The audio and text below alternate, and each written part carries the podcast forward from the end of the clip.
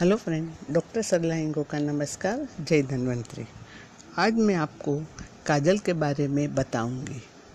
वो काजल जो हमारे दादा दा, दादी अपनी नानी और अपने बुज़ुर्ग हमेशा घर में बना के अपने बच्चों को पोते को आँखों में लगाए लगाते थे। काजल का इस्तेमाल हर महिला अपनी आँखों को आकर्षित बनाने के लिए करती है। काजल का कोहल भी कहा जाता है। काजल एक प्रकार का मुलायम और क्रीमी उत्पादक है, जिसके उपयोग से आँखों में चमक आ जाती है। काजल न सिर्फ़ मेकअप के लिए ज़रूरी है, बल्कि इसमें चिकित्सीय गुण भी मौजूद है। काजल लगाने से आँखों में काफ़ी आराम पहुँचता है, सोई हुई आँखों एकदम फ्रेश हो जाती है और साथ ही सूरज की तेज किरणों से भी सुरक्षा मिलती है। बाज़ार में काजल आपको पेंसिल, स्टिक और सस्ते से लेकर महँगे ब्रांड के भी मिल जाएँगे। और उसमें आजकल तो अलग अलग कलर से अपने को मिल जाता है। जैसे कि ब्राउन, रेड, हरा ब्लैक, ऐसा कलर में भी आपको मिल जाता है। अभी तो सुनने में आया है कि वाइट काजल भी मिलने लगा है। तो ये सब कलर वाले जो होते हैं, उसमें केमिकल की केमिकल होते हैं। तो ऐसे काजल लगाने से कोई फ़ायदा होता नहीं है। वो खाली आपकी सौंदर्य को बढ़ाता है। वो आपकी आँखों के सौंदर्य को बढ़ावा देती है। लेकिन जो असली काजल रहता है, जो आप घर में बनाते हो, उससे आँखों को फ़ायदा मिलता है। क्योंकि बाज़ार में मिलने मिलने वाला काजल से तो आपकी आँखों में किसी भी तरह की एलर्जी होती है और जो घर में हम बनाते हैं प्राकृतिक सामग्रियों से जो घर पे काजल तैयार करते हैं, उससे कोई नुकसान नहीं होता है।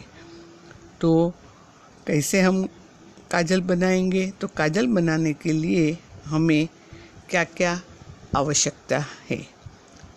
तो काजल बनाने की सामग्री में तीन बराबर आकार के हमें दिए चाहिए। एक रुई की बत्ती, एक छोटी स्टील की प्लेट, माचिस और बादाम का तेल। बादाम का तेल के बदले आप गाय का शुद्ध घी भी ले सकते हो। सबसे पहले दो दिया लें और उन्हें एक हाथ की दूरी पर रखें अब दोनों दिए के ऊपर स्टील की प्लेट रखें और तीसरे दिए में रुई की बत्ती रखें और कुछ मात्रा में दिए दिए में घी डाल दे और उसे काफ़ी घंटों तक जलता दिया रहे, वैसा उसमें घी डालना है। जब जलते हुए दिए को प्लेट के नीचे रख दे।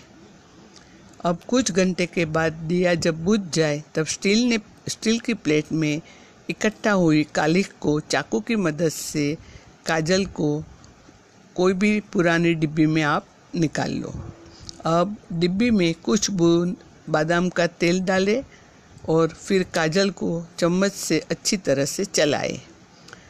आप इसमें कुछ बूंद, शुद्ध देसी घी या तो एरंडी तेल भी डाल सकते हैं लेकिन ध्यान रखें कि बादाम के तेल या देसी घी की मात्रा इतनी भी अधिक न अधिक न हो जाए कि काजल लगाने समय आँखों से बहने लगे पहले बादाम के तेल की दो बूंद डालकर देखें, काजल गाढ़ा होता और क्रीमी होना चाहिए। यह काजल लगाने के लिए अभी तैयार है। और काजल लगाने से पहले अपने हाथों को अच्छे से धो लें।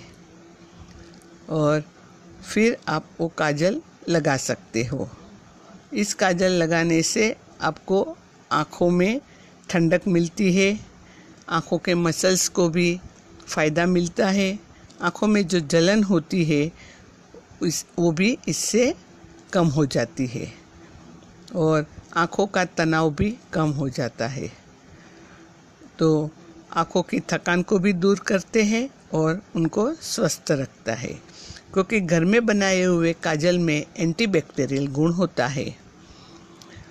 और घर घर के बने काजल में कॉपर होता है, जो कॉपर में इलाज करने के गुण मौजूद होता है। कॉपर आँखों की अशुद्धियों को साफ़ करने में भी मदद करता है। कॉपर आँख का संक्रमण और मेकअप से होने वाले इन्फेक्शन को भी दूर करता है। यह आँखों को लेंस और मांसपेशियों को भी मज़बूत करता है और उन्हें आराम पहुंचाता है। तो घर पे बनाए हुए आप काजल इस्तेमाल करें ताकि आपको फ़ायदा मिले। काजल लगाने से आँखें ताज़ा महसूस कर, होता है।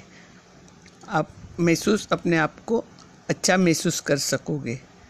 तो क्योंकि काजल लगाने से बार बार जो मसल, हम लोग मसलते हैं और एलर्जीज एलर्जी जिसको होती है, जो बार बार आँखें, हाथ से मसलते हैं तो रक्तवाहिनों में सूजन आने लगती है।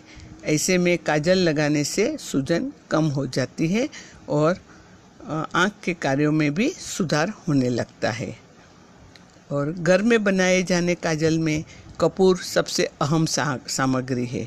यह सामग्री आँखों को फ्रेश रखती है और होने वाली थकान से भी राहत दिलाती है। इसके अलावा यह आँखों को ताज़ा भी रखती है और स्वस्थ बनाए रखने में मदद करती है। कपूर में एस्ट्रीजेंट्स और संक्रमण को मारने के गुण मौजूद होते हैं। इसलिए घर में बनाए हुए काजल का ही इस्तेमाल करो ताकि आपको आँख स्वस्थ रहे और आँखों की सुंदरता भी बनी रहे। जय हिंद, जय धन्वंतरी।